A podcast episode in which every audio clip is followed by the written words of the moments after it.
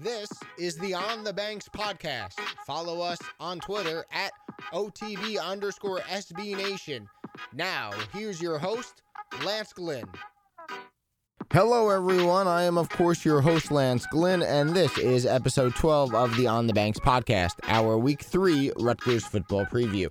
If you don't already, you can follow me on Twitter at Lance underscore G11, and you can follow On the Banks on Twitter as well at OTB underscore SB Nation.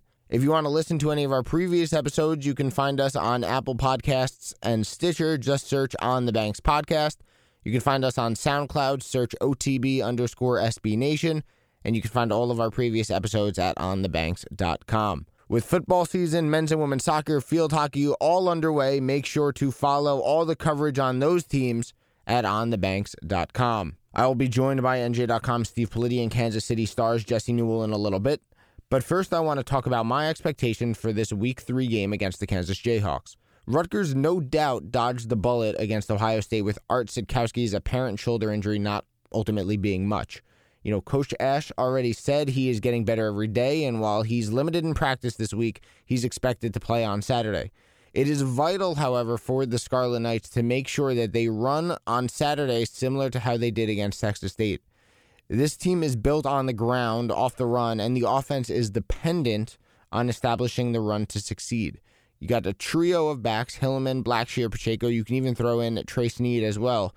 This team needs to be ground and pound heavy, establishing the line of scrimmage right from the get go. Speaking of the line, this is also a game for the offensive line to bounce back. You know, Kansas, while I'm sure they have talent on defense, they don't have people like Nick Bosa or Chase Young on that defensive line like Ohio State did. While the Jayhawks have playmakers, you know, none are to the caliber of those two players. Tariq Cole on the left and every player down the line, all the way to Kamal Seymour on the right, they need to bounce back, give Art some time, and make sure they provide holes for the backs to pick up yards on first and second down. Third and short are key for the Scarlet Knights this game against Kansas. If they get into third and long, even third and medium, it's going to make it a lot harder for this offense to convert and to keep drives going. They need to constantly try to get third and two, third and three. If that happens, then good things will happen. This is a big game for Rutgers bowl hopes, and a win this week would, you know, ultimately help put this team back on track the way most fans thought the season would go. I think the Scarlet Knights behind the rushing game will come out on top and will be 2 and 1 heading home to take on Buffalo on September 22nd here on the Banks. Now, let's talk to the reporters. Here's your host, Lance Glynn. It was a tough loss to Ohio State, and now Rutgers moves on to week three as they head to Lawrence to take on the Kansas Jayhawks. Joining me to talk last week's game and what Rutgers fans can look forward to this week is NJ.com sports columnist Steve Politi. Steve, thanks so much for coming on the On the Banks podcast. No problem, Lance. Glad to do it. So let's start, you know, with the end of the first half in the Ohio State game. Around 10 seconds left, Art Sitkowski drops back, gets leveled by Nick Bosa, stands up with what looks like a shoulder injury. I just want to know when that happened and when you first saw the play. What were your initial thoughts on, on the both the play call and then what ultimately ended up ensuing? Yeah, I mean, I, I, thought, I thought it was an outrageous play call to to have him passing in that situation. You know, we're talking 35 nothing. The ball was, you know, in, in the 35 yard line for Rutgers. They had run the ball into the into the line. The, the previous two plays clearly trying to get out of halftime, which they should have gotten out of halftime, uh, you know, without any more damage. You know, to drop him back to pass on a day when clearly they couldn't block both or really anybody else uh, it just it just was coaching negligence. I thought. I think I think they got very lucky that that Art wasn't hurt uh, more than he was. You know, it looked bad. There was a, that was a huge hit. Uh, so this is one tough quarterback they've got, and they should be fortunate for that. But you know, and I think in hindsight, you know, both uh, Chris Ash and John McNulty also realized that that was not the uh, not the wisest move, uh, and it's a good thing that he he again he, he wasn't hurt worse. You know, a lot of fans viewed the Ohio State game as a way, well, before the game at least, to kind of judge the progress in year three under Coach Ash. You know, how far has this team gotten? Obviously, the game, the way it ended up, a lot of fans weren't very happy with the result. Should fans, though, see the game and say, look, there's no progress being made? Or do you think there has been progress even though the score was so lopsided? You know, I, I don't see that the talent level is really the gap is closed all that much at all. Yeah, that was the one that was the one jarring thing for me as well. Uh, and part of that is that you know again Ohio State is by far the most talented team to play this year. I don't think it's really going to be close. So that's part of it. But also, you know, if you were looking to see, all right, well, you know, this is year three under Chris Ash. He's had he's had a couple of recruiting classes. All right, let's see what his team looks like measuring up against a team like that. And you know, it's just the the speed, uh, the overall strength, the the depth. I mean, these are things that are still look as gap as wide as it was when we started. Uh, you know, if that's the case against other teams this year, I think it'll be a bigger concern. You know, if they don't measure up better against uh, some of the other tough teams on their schedule, Wisconsin, Michigan, uh, certainly if they don't play well against these in these next two games, that'll be real. There'll be real uh, red flags and and and flares going up all over Piscataway. Uh, but yeah, I mean, I understand the fans who had, had thought, okay, we're not going to win this game, but it'd be nice if it was a little closer than this. Look, he got hurt at the end of the half. Obviously, didn't play in the second half, and even when he was playing, obviously not much success offensively. But the way he performed, I guess, would you or what kind of grade would you give the way Art kind of played in that first half? And you know, you mentioned it took that beating that really came to him from Nick Bosa and Chase Young and others. Yeah, it's tough. Uh, I can't. You know, it's hard to grade him because you know he's constantly on the run, took a lot of hits, uh, and then his receivers aren't helping him. And this is a bigger concern. You know, I I expected a little bit more from from guys like Bo Melton and and you know uh, Jobby dropped the pass and you know even the the pass to Jerome Washington and that could have been really changed the game uh, just went off his hands. And that that was again it was a bit of would have been a tough catch but you got to make those catches sometimes you know. He's he's a guy who thinks he's going to play on Sundays you know. That that's a play that uh, good tight ends should bring in. So uh, he didn't have a lot of help certainly uh, you know, and against a defense like that, a couple of mistakes, and all of a sudden it's twenty-one nothing. And then, you know, I think what happened, it, it, they just were dropping back into cover two, and they're situation where you know Art didn't couldn't find anybody open. So I, I, it's hard to give him a grade. I'll be much more interested if he is healthy and if he does play to see how he does against a team that's more even like Kansas this week. So in his press conference, Coach Ash said that he expects Art to play on Saturday. You know, obviously to the delight of every Rutgers fan, you know, you immediately, as you mentioned it before, you see that injury and you, you think the worst, right? Do you think that what happened with that play that John McNulty and Chris Ash, they're going to exercise really even more caution with the freshmen than they already, you know, are? Do you see you know that we know they want to be a ground and pound team. Do you see even more use of the running back? You know, with Hilliman and Blackshear and Pacheco, do you see even more use of them than there already has been in the first two games? Yes, absolutely. I think there's there's little there's little question that they're going to try to run the ball against Kansas. Uh, you know, Kansas is better defensively. They're they're actually not bad if you look at the numbers strictly. Uh, but you know, I think that Rutgers should be able to run the ball. They should be able to move the, the sticks that way. Uh, it just makes a lot of sense. You know, they've said again and again that Blackshear is their best player. They're probably right. I think Pacheco, you know, a lot of people who have seen him at, at practice think he could emerge their best player, and they and they love the fact that Hilliman's the leader. He's a tough kid, you know, so they've got options in the backfield. Uh, you know, so I, I almost certainly expect them to to try to establish the run, which of course would take a lot of pressure off Art. Uh, you know, if he and if he is a little banged up, you know, that's going to be that's going to be a situation where they're going to want to uh, obviously find some way to protect him a little bit more. You know, be that with you know different cover schemes or you know just I mean it sounds simple, but just just blocking better. Period. You know, there's so many breakdowns uh, on the offensive line last week. So let's move on to the Kansas game, and this is one where Rutgers fans they've had it circled as a win. You know, we've also seen, however, in the past few years that Rutgers struggled in non-conference, and a win this week would at least guarantee them a two and one non-conference record. Although, you know, we're only two games into the season, would you kind of put this game into a must-win category for the Scarlet Knights for their bowl hopes and just to kind of help the team get back on track after Ohio State? Yes, it's an absolute must-win. I think it's. We were talking about this uh, on our podcast. I think this is the most important game of Chris Ash's tenure so far. You know, it, it's all right. This is your third year if you're going to show some improvement in year three, uh, you know, you, you beat Kansas. You beat a, the worst team in Power Five, a team that's four and thirty-four, which I mean, ridiculously terrible record. Uh, you know, you, you got to win this game, uh, and if they do win it, okay, you're two and one. You got Buffalo. I know fans have, you know, they, they remember what happened against Eastern Michigan. They certainly will not chalk it up as a W against a, a pretty good Buffalo team. But then, you know, an opportunity to go three and one, and then you're like, all right, well, we're exactly where we thought we, we, we could be. Now, now you've got a season where, all right, you can steal three games in, in the Big Ten, which is I mean, there's you know there there there are going to be opportunities to do that. Uh, then all, all of a sudden, you know, this could be the kind of season where you know not only do you see improvement on the field, but you also see it in the win loss record. So I think this is a huge game. Uh, there's really no path to a successful season that includes a loss. You, you've seen Rutgers fans on, on social media, on, on message boards, and everything, and I feel like they're kind of taking this Kansas team for granted. And look, you know, you mentioned it, the four and thirty-four record, whatever it is.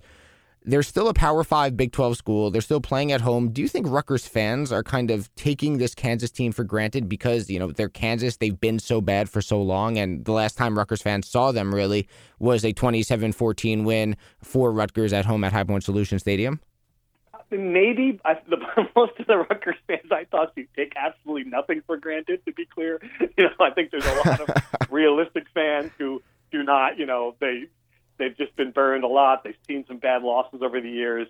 You know that they're gonna they're gonna be chewing their nails down to you know to the absolute nubs here during this game. But I'm sure there are some fans that yeah, I mean, they look at this and say this is a game Rutgers should win. That's the reason why this game's on the schedule, and, and absolutely it is. I mean, there's they're they're right, you know. So it's hard to argue that uh, you know to take to take it for granted. I mean, certainly is different from expecting a win. And I think in year three under under coaching staff, when you have a team with more talent and a program that's had better success, better track record, this is yeah, absolutely. I can't I can't blame them for expecting a win.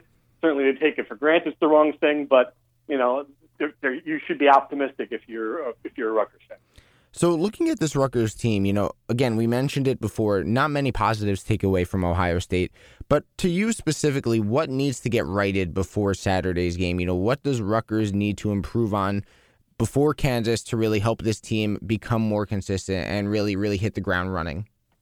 Yeah, I mean, it, it's yeah, it is hard to compare the two teams. Obviously, I mean, you know, easy fix. Pass defense when when, when you have a opposing team that completes 30 of 33 passes, that clearly that that was a big problem. I think that starts with the inability to get a pass rush against a couple of mobile quarterbacks and a very good Ohio State offensive line. They won't have that same challenge against the Kansas offensive line. So you would think the first thing would be they got to pressure the quarterback. They got to force the, some mistakes, some incompletions, uh, and you would you would hope that they'd be a little bit more healthy on the back end and they'd be able to you know to uh, get some more stops and hope, hope make, get some more turnovers. Uh, that's on defense. On offense, I just want to see any receiver show the ability to get separation. You know, that just comes back in, and and you know, it, it heard so much about the the progress that the young receivers have made. I know they're all young, uh, and they've they've kind of raved about Lester Erb and, and what they've done for that group. We got to see it now. This is this is a week where you know going against Kansas. Uh, there should be an opportunity to make some plays in the passing game, downfield, uh, and that you know, throw some throws, some long throws. This is the chance to do it. So I want to see some of that. And what about on the injury front? You know, obviously Blessuan Austin is banged up. I think Chris Ash said he's week to week. Kai Hester, Tre Avery, other guys who are banged up. Of course, Art Sitkowski, but Ash already said he expects him to play. What are you hearing on the injury front, specifically in the defensive backfield? Yeah, you know, I don't, I don't know, I don't know when we're going to see Bless Austin. That, that, that's a really interesting situation there. Uh, you know, it's got a he hasn't declared it a long term injury, but it's got a feel of a long term injury. You know, I, I, I guess I wouldn't be surprised if you do see Kiah Hester. I'm not sure about Tre Avery, um, but you know, anyone getting any one of those guys back would be a boost because you know I think you saw against certainly against Ohio State's very talented receivers. You know what happens when you have youth at that position. It's just you know when you have an 18 year old kid running around back there uh, you know, one misstep, one mistake, and all of a sudden it's a it's a 40 yard pass play. So um, I doubt, however, that you'll, you're going to get Bless Austin back this week, and that would be the one guy I think that you know he's he's kind of irreplaceable. He's uh, you know their best player at going into the season. So um, hopefully, you know, at some point this season he plays again, but that's that's really up in the air. I think. All right, Steve. So I'm going to put you on the spot now. Prediction time for you. You, you, you know, you have the power to make Rutgers fans very happy. Does Rutgers leave Kansas with a two and one record? You know, will they come out victorious on Saturday? I think they will. I think they're better. I think they're more talented. Uh, you know, I, I, they, I don't think that you know the way they lost last week is going to be some. You know, Chris Ash said it best. You know, don't let Ohio State beat you again. Uh, I, I think they're they're going to avoid that you know, the big thing is all right, as long as there's just if, Sitkowski plays and he doesn't have the Texas State three turnover kind of performance, you would think that they would be be able to move the ball. You think they'd be able to score. So I'm I'm going uh, Rutgers 28 to 10. So that an easy day for the Scarlet Knights. I don't. I'm not sure that's going to make, make Rutgers fans happy or not to pick that. Is there is there really ever you know is there really ever an easy day for Rutgers? Is there really ever an easy day for Scarlet Knights uh, football or Scarlet Knights fans? I, you know, if there is, I, I feel like I haven't seen one uh, when I was a student here and I was an alumni. I don't think I've ever seen a, an easy day uh, for Rutgers in general. Not even football, just at Rutgers. There was a time, young man, in the 2000s when there were easy days. I swear, and there, can be again. So have one on Saturday. You can follow him on Twitter at Steve Politi and read him at nj.com. Steve, if you're headed out to Kansas, uh, I guess enjoy everything it has to offer. And, um, oh. you know, uh, enjoy your trip there. I'm sure it'll be a fun one. Not one I'm sure you make very often, but, uh, you know, enjoy first, enjoy, first, enjoy Lawrence. Lawrence. I hope there's just a big plate of barbecue or something. It's got to be. I've been to Kansas City before. I think you can eat well, find a steak out there. We should be okay. All right, Steve. Thanks so much for coming on the On the Banks podcast. No problem, Lance. The Kansas Jayhawks have a lot of momentum coming off a 31 to 7 road victory against Central Michigan and now they head back home to take on our Scarlet Knights. To talk about Jayhawks football, I am now pleased to be joined by Kansas football and basketball reporter for the Kansas City Star, Jesse Newell. Jesse, thanks so much for coming on and giving us some of your time on the On the Banks podcast. Yeah, no problem. So this Kansas team, you know, it's a much different one uh, than the team that faced the Scarlet Knights back in New Jersey three years ago. However, one constant is head coach David Beaty. You know, back then he was in year one, now he's in year four. Under his leadership, how have you seen the program as a whole improve from 2015 to where it is right now? Well, that's actually a good question to be asking this week because I think uh, a lot of people, if they were asked that question last week, they would have had uh, trouble coming up with an answer uh, just because of the, the lack of success KU had had. You know, going into last week, David Beaty was 3 and 34 in his four seasons at Kansas, and so um, you know, Jeff Long, a new athletic director with KU, he actually released a statement after the first win because enough of us beat writers had contacted him to basically say, hey, uh, you know, the process is ongoing of evaluating the, the, the coach uh, at Kansas. And so, uh, no, there's no timeline right now, so they're going to continue evaluating. So David Beaty still is a guy very, very much on the hot seat at Kansas just because of the record he's had. But you know, last week was one of the biggest highlights of his career. Uh, KU winning 31 to seven at Central Michigan, and you know, if you're just talking big picture with the program, you know, there's been lots of articles written about what he's tried to do with the scholarship numbers. Uh, Charlie Weis, when he was in here, he he came in and basically booted 15 to 20 guys off pro, out of the program uh, immediately, kind of as a purge, and then he signed a bunch of JUCO guys, and a lot of which did not end up on campus or didn't end up academically eligible. So it left KU in a scholarship deficit, and David Beaty over time has tried some creative ways to try to get KU back to scholarship numbers. Some of it has worked, some of it has been a little bit of a gamble uh, this year, especially with like blue shirt players that he's brought in and graduate transfers, and so it, it might hurt them down the line. But I think if you're going to say a positive for him, that might be the number one thing. It's just that over time he's tried to at least get the scholarship numbers to a respectable level. So uh, in the future they might not face the same crisis as they had in years past. Like I said, they might a little bit because they took on a lot of uh, blue shirts and, and graduate transfers this year. So next year's recruiting class is going to be kind of small. But I think if most fans are going to point to a positive for him, uh, it definitely hasn't been on-field results until last week. it would be kind of behind-the-scenes stuff with the program and trying to get the numbers to a place they need to be. So this Jayhawks team, it went from you know no momentum to a lot of it really in about a week. You know, they lost in week one to FCS opponent Nicholls State, and then obviously beat Central Michigan on the road last week, 31 to 7. I think their first road victory uh, since 2009, if I'm correct. You know, what changed from how they came out and performed to start the year against Nicholls State compared to how they played last week in their win uh, over uh, Central Michigan? You know, the biggest thing, if you just want to point to one stat in particular, uh, and this stat has haunted Kansas uh, under David Beaty, uh, is turnovers. You know, if you get turnovers and uh, you're able to, to take the ball away and then not turn over yourself.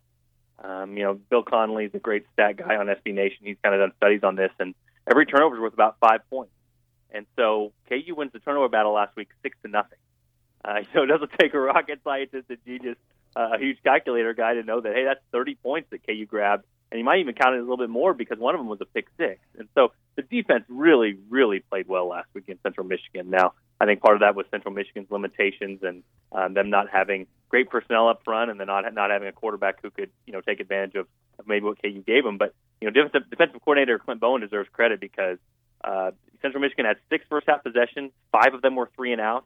Central Michigan had one uh, one first down, and then the second half, KU's defense took it over, took it away five times. And so that's the biggest thing. I mean, KU's defense in, in week one was was okay, but had some big defensive lapses where they didn't get on the field in time. They had substitution problems. They weren't set. You know, trouble getting the play call in, and it led to a couple really big Nicholls State plays, which ended up costing them in the loss.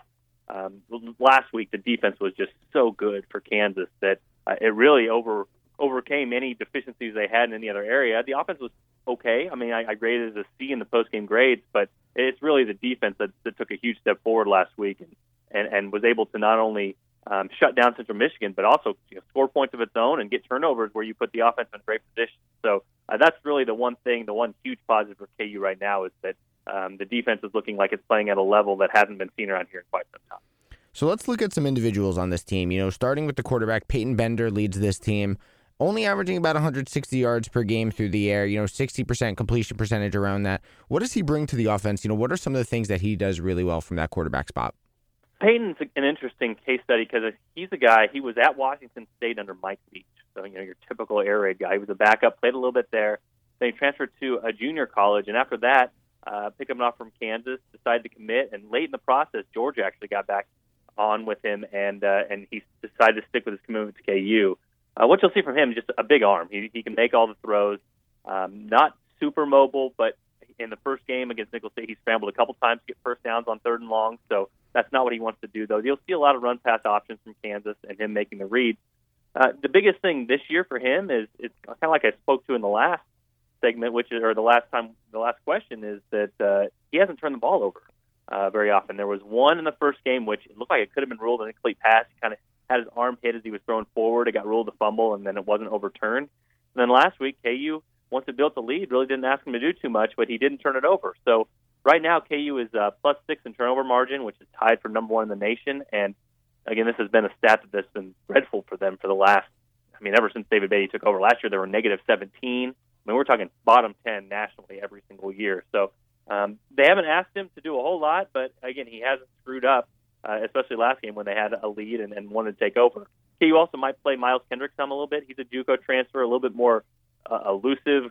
He's a guy to get out of the pocket and we'll have more quarterback runs called for him. But for Peyton Bender, I think it's it's more of if they have these run pass options, he's reading the guy, and if that guy plays the run, then he's going to make a quick pass to somebody. If he doesn't, then uh, then he's going to hand it off. And uh, last week, a lot of that was handing off and letting some of KU's talent running backs take over. And so um, I, I would not say that he's a top half of the Big 12 quarterback. I don't think there's any question he's bottom half, but uh, for what Kansas needs from him right now, they, they aren't asking him to take a lot of chances, and they're not asking him to do too much, and that resulted in the victory last week. So let's talk about you know some of those talented running backs. One in particular, freshman Pooka Williams Jr. He had a big game against Central Michigan, two touchdowns, 125 yards.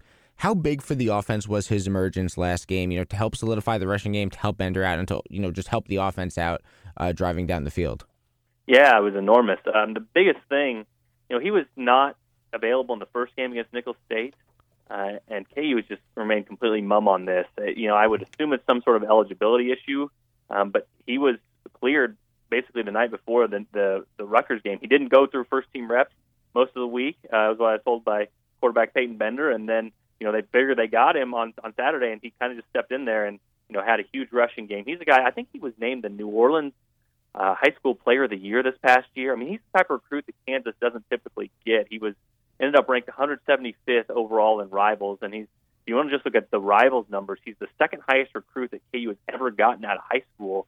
You know, since rivals started their rankings in like 98 or 99. So he is a difference maker, and you saw uh, I broke down on on on uh, in a blog kind of a couple of his runs. Good blocking from KU's receivers, and you know some kind of bad technique from Central Michigan, but he also makes a cut and has enough speed to do things that other running backs uh, aren't able to do. And so he's a flashy player. He's kind of the talk of Lawrence right now. Just how much you know difference can he make as a as a skill player as a true freshman? And to be completely honest with you, I thought he complete he changed the game for KU and Central Michigan because you have to realize when you lose 46 straight road games, even when KU was up seven nothing, uh, you almost have a sideline that's kind of waiting for something bad to happen. You know, waiting for the shoe to drop and for something something to not go right, and then all of a sudden you're in that rut again. So when Pooka Williams broke that 20 yard run and not only did he break it, he gets to the end zone and he high steps in the end zone. It, gives you a little bit of swagger. Again, it, it's tough to have swagger when you've lost 42 straight but it was just like this true freshman, first game, having fun. He didn't know any better.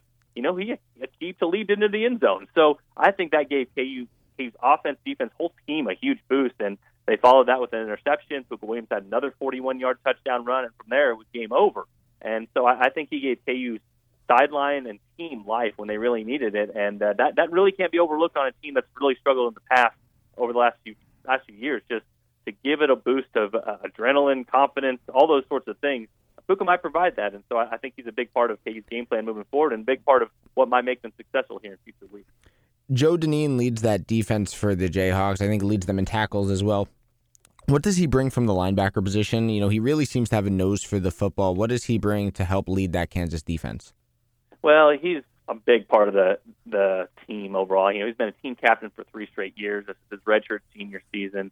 I believe he's number one in the nation in tackles per game, if, if I don't have my numbers wrong, somewhere around there. And honestly, he didn't have a great first game against Nicholls. You know, a couple times he missed a few tackles, uh, tried to do a little bit too much in there. Um, but you know, he's a great, great run stopper, always in the right spot, um, or usually in the right spot. wasn't the first game, but but usually in the right spot, can cover a couple different areas. He's really tried to work on his his pass defense and his coverage skills because that was a part that was lacking. And like I talked about, he had an interception last game. It was his first in 40 career games. So um, that was a you know a, a huge moment for him as that's something he's trying to work on and trying to work his way into an NFL player. Some of the feedback he got last year was he could have been like a, a seventh round or undrafted pick, but he decided to come back to Kansas. Uh, he's a Lawrence native, so this means a lot to him. His grandpa played basketball for Phog Allen. His dad played football at KU. You know, has all sorts of uh, family history with it, and he wanted to come back for one more year and, and to see if he could have some uh, some positives in this final year. But yeah, you'll see a guy that uh, uh, plays at a good speed. Again, mostly a sound tackler when he's in there, getting better in coverage skills, and then just sort of the heart and soul of the defense, along with you know, I don't want to not mention Daniel Wise up front. Daniel Wise on the defensive line is another guy can be a real difference maker. But um, a lot of what they do sometimes is take up take up offensive linemen so that Dineen can make the tackles, and, he's as sure a tackler as Kansas has had in quite some time. So uh, those are the two main guys to look for on the defense. Uh, Dineen and Wise are, are the two playmakers, two All Big 12 preseason selections, and uh, they they are the ones definitely that other teams I, I would assume the first two they were looking at when they when they're doing their scouting report. You know, Kansas is in some unusual territory, right? First off, they're coming off a, a road win. Second off, they're they're favorites going into this game. I think the first time uh, they've been a favorite against the Power Five team, I think since 2009. How has the team, I guess, kind of responded to being the favorite in a game? You know, the first time in so long, and you know, it's interesting because Rutgers fans have this game circled as a win, but you know, at the same time, so can Kansas fans. So, how do you think uh, uh, the players are kind of reacting to not really being in that underdog role this game? You know, we're going to talk to them later this week when they have media availability, but it is a fascinating thing because this is, like you said, this is uncharted territory for Kansas, and it's it's weird to say this. I mean, this sounds ridiculous to outside people and, and people I talk to, but again, when, when you break a road losing streak that predates iPads and Instagram, oh my and gosh, the last road win was when Barack Obama was in his first year of pres- his presidency of his presidency uh, yeah, you're talking about some crazy things that are happening around the program and, and some crazy streaks that are being broken. Not only was it 46 road games, it was 49 games away from Memorial Stadium because they played Missouri three times at Arrowhead Stadium. So you got to count, you know, you can count those three losses as well.